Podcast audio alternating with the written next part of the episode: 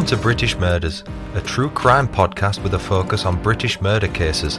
My name's Stuart Blues, and I'm excited for you to join me on this journey of morbid discovery.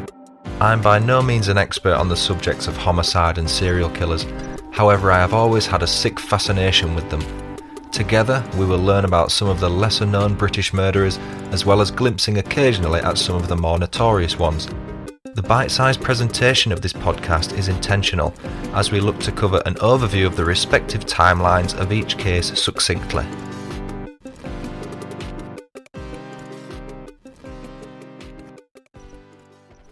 As one of England's oldest towns, Ipswich has over 1500 years of maritime industry and agricultural heritage. Based in the county of Suffolk, East England, Ipswich is the town we will be exploring for the duration of this episode. Having said that, our story starts in the neighbouring county of Norfolk, East England. On April 24, 1958, Conrad and Patricia Wright welcomed their second child into the world. They named him Stephen Gerald James Wright. Conrad and Patricia went on to have two more children, meaning the family was made up of their eldest son, then Stephen, or Steve as he would later be known, and finally two daughters. Conrad was a military policeman, and as a result, the family moved a lot during Steve's childhood. The family spent time living in both Malta and Singapore, as well as everywhere throughout the UK. Patricia, a veterinary nurse, left the family in 1964 when Steve was only six, followed by a divorce from Conrad in 1978. Steve was practically raised by his father. He did live by quite strict rules, and Steve was put back into line whenever he did something wrong. As a result of this, as well as all the constant moving around the country, Steve would often put on an easygoing persona so that people would get along with him this wasn't necessarily his true character, it was something that was born out of necessity. Both of Steve's parents eventually remarried, with his father having two more children with his second wife, Valerie. Having left school in 1974, Steve joined the British Merchant Navy as a chef. In 1978, a 20 year old Steve married Angela O'Donovan in the Welsh town of Milford Haven, Pembrokeshire. You may recall this town was mentioned in episode 4 of British Murders, which focused on Welsh serial killer John Cooper, also known as the Bullseye Killer. That episode is available in the archives on the website as well as on all your streaming services if you want to check it out. Hopefully, you have already. Steve and Angela had a son named Michael, however, they separated and divorced in 1987. A few months later, in August 1987, Steve married his second wife, 32 year old Diane Cassell. Steve never settled into a career and undertook a variety of job roles throughout his life. He became a steward on the Queen Elizabeth II, or QE2, a now retired British ocean liner or passenger ship. His other job roles included that of a lorry driver, a barman, and a forklift truck driver. In July 1988, Steve and Diane separated. In 2001, Steve worked as a barman at the Brook Hotel in Felixstowe in Suffolk. He was fired from this job for stealing £80 from the till, around £92 today, and was ordered to carry out 100 hours of community service. One crucial point to note here is that after this conviction for theft, Steve's DNA was added to the UK National Criminal Intelligence DNA database. This is essentially the database where DNA is recorded for anyone charged with a criminal offence in the UK, even if they are subsequently acquitted of that crime. During this period of Steve's life, he built up a rather large amount of debt with various third parties due to his excessive gambling. He was also declared bankrupt around this time. Given the amount of things going wrong in Steve's life up to this point, he twice attempted suicide, however, both attempts failed. In 1994, he tried to kill himself by way of carbon monoxide poisoning from his car's exhaust, and in 2000, he took a pill overdose. In 2001, Steve met Pamela Wright, no relation, they just shared the same surname, in Felixstowe, a seaside town in Suffolk. On October 1st, 2006, the couple moved to a flat on London Road, which is in the red light district of Ipswich. Steve was a prolific user of prostitutes, and this was no secret. He started during his time with the Merchant Navy and continued to use sex workers throughout his life. One such sex worker, named Lindy St. Clair, has gone on record as stating that Steve attacked her in the 1980s, however, nothing has come of this claim to date.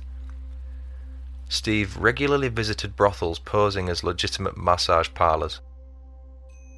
On October 30th, 2006, 19 year old sex worker Tania Nicol went missing. Having left home at the age of 16, Tania started working as a prostitute in order to fund her addiction to cocaine and heroin. She was reported as missing on November 1st, 2006 by her mum after not being seen for two days. On November 15th, 2006, 25 year old sex worker Gemma Adams disappeared after leaving her home to start working. Gemma became addicted to heroin in her teenage years and was also working as a prostitute to finance her addiction. Neither Tania or Gemma's families knew they were sex workers, however, Gemma's boyfriend, a fellow heroin user, was aware of her job.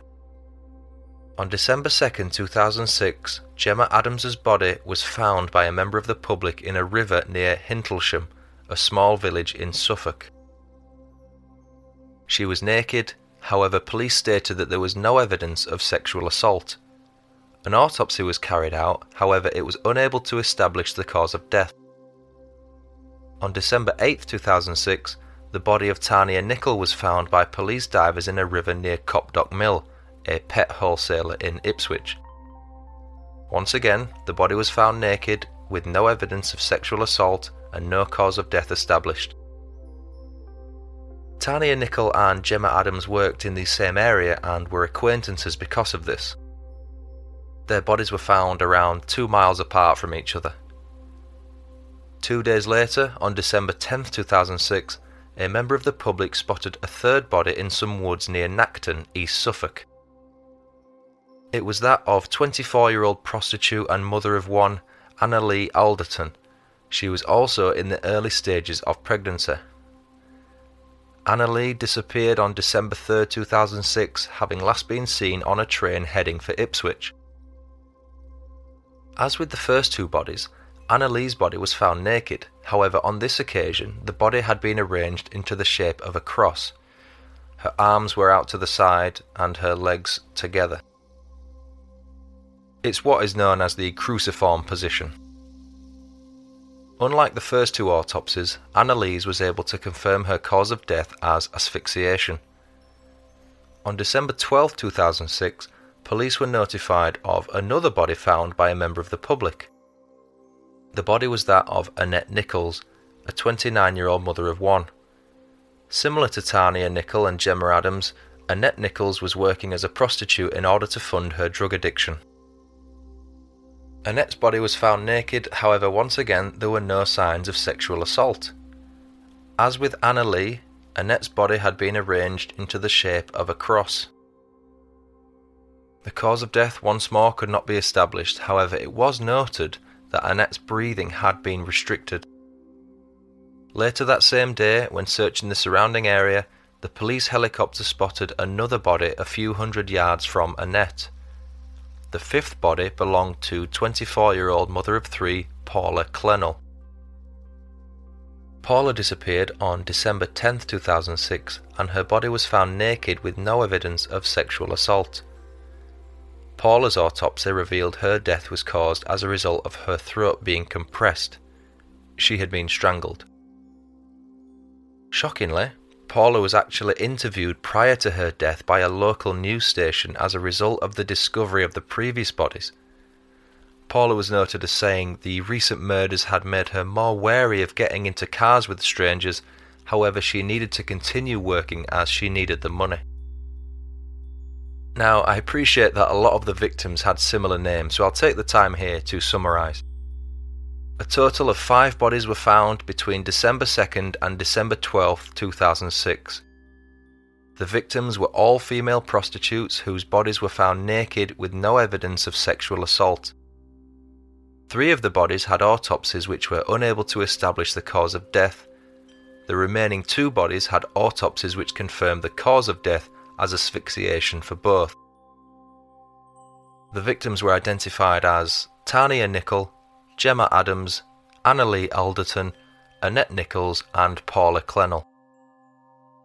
On December 18, 2006, police arrested their first suspect, 37 year old supermarket worker Tom Stevens. On December 19, 2006, police arrested their second suspect, a 48 year old forklift truck driver from Ipswich. His name was Stephen Wright. On December 21, 2006, police's first suspect, Tom Stevens, was released on bail, pending further inquiries. The following day, on December 22, 2006, police formally charged Stephen Wright with the murder of the five prostitutes found earlier in the month. Remember when I said it was crucial that Steve's DNA was added to the UK National Criminal Intelligence DNA database? The reason? The minor misdemeanour of stealing £80 from a pub's till was what led to his capture and subsequent conviction. Steve's DNA was found on three of the women's bodies, while new techniques allowing microscopic fibres to be identified led to such fibres from his clothing, car, and home being discovered on all five victims' bodies. A single black nylon fibre from the footwell of Wright's car was found in Tania Nicol's hair, despite the fact her body had lain in water for five weeks before it was discovered. Blood belonging to two of the women was found on Steve's jacket, along with specks of blood being found in his car. CCTV and number plate recognition technology had also placed Steve's car in Ipswich's red light district at the same time several of the victims disappeared. On May 1, 2007, Steve pleaded not guilty to all charges at Ipswich Crown Court. He argued that he had had sex with the women but had not killed them, saying it was merely coincidental that forensic evidence linked him to all five. On January 14, 2008, the murder trial started and the jury was sworn in. On February 21, 2008, after only eight hours of deliberation, the jury found Steve guilty of all five murders. On February 22, 2008, Steve was sentenced to life imprisonment. After ordering Steve to serve the maximum sentence available, the Honourable Mr. Justice Calvert Smith, the case judge, stated, This was a targeted campaign of murder. It is right you should spend your whole life in prison. It was reported that Steve sat emotionless when the prosecutors asked the judge to ensure he is never to be allowed out of prison. Steve is currently on the Home Office's list of prisoners who will serve a whole life tariff, also known as a whole life order. This is something I have covered in previous episodes of British Murders. A number of cold cases, including several unsolved prostitute murders, have been examined by police forces across Britain since Steve's arrest. In July 1986, 25 year old estate agent Susie Lamplugh went missing in Fulham, London. She was officially declared dead in 1994 and presumed to have been murdered. In 1982, Susie worked as a beautician on the same QE2 ocean liner at the same time that Steve Wright was working on the ship as a steward. Police, however, have said that this was not a strong line of inquiry, and a senior Metropolitan Police officer described the link as merely speculative. As of 2020, the Susie Lamplugh case remains unsolved and her body has never been found. In 1992, 16 year old Natalie Pearman was found strangled after disappearing from the red light area of Norwich in Norfolk. In 1993, 26 year old Mandy Duncan of Woodbridge, Suffolk, vanished while working as a prostitute in Ipswich. Police in Cleveland, an area in the northeast of England, have not ruled out a link between Steve and the murder of Vicky Glass, a heroin addict who vanished from Middlesbrough, northeast England, in September 2000. Vicky's naked body was found in a river on the North York Moors. Also in 2000, 29 year old Kelly Pratt vanished from the red light area of Norwich. In June 2012, criminologist David Wilson speculated that Steve may have killed Norwich prostitute Michelle Bettles. However, his theory was dismissed by the police. 22 year old Michelle was strangled in March 2002 and her body was found three days later in the woods. The story of the murders was dramatised in a 2010 miniseries named Five Daughters, starring Jaime Winstone. A musical play named London Road was commissioned by the Royal National Theatre. It is based on interviews with residents of the street in Ipswich where Steve Wright lived. A film adaptation of the play was released in the UK in 2015. Documentary makers Real Crime featured an episode based on the murders and is available to watch on YouTube. I didn't watch it for this episode, however, I have seen a previous episode of Real Crime and they do great work covering topics such as this. I researched the episode they did on the bullseye killer John Cooper for episode 4 of British Murders. The Ipswich serial murders have been compared to those of Peter Sutcliffe, known as the Yorkshire Ripper. Sutcliffe was convicted of murdering 13 women, mainly prostitutes, over a period of five years from 1975 to 1980 in northern England. Comparisons have also been made with Jack the Ripper, the infamous Victorian serial murderer who also targeted and killed prostitutes in late 19th century London. These comparisons led to the media outlets referring to Steve as the Suffolk Strangler. That was the story of British murderer Steve Wright. For more on British murders, please consider becoming a Patreon contributor if you visit the link in the show notes and sign up for the middle or top tier, you'll get a personalised thank you video from me.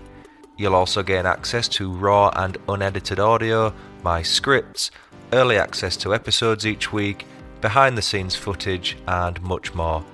Shout out to my first ever patron, Dale Wilkinson. You are now an official commander of the British Empire. To follow British Murders on social media, click on the respective links in the show notes. I'm very active on Twitter these days and I do respond to every message I receive. You can send any case suggestions to me via social media or email. The address is britishmurderspodcast at gmail.com.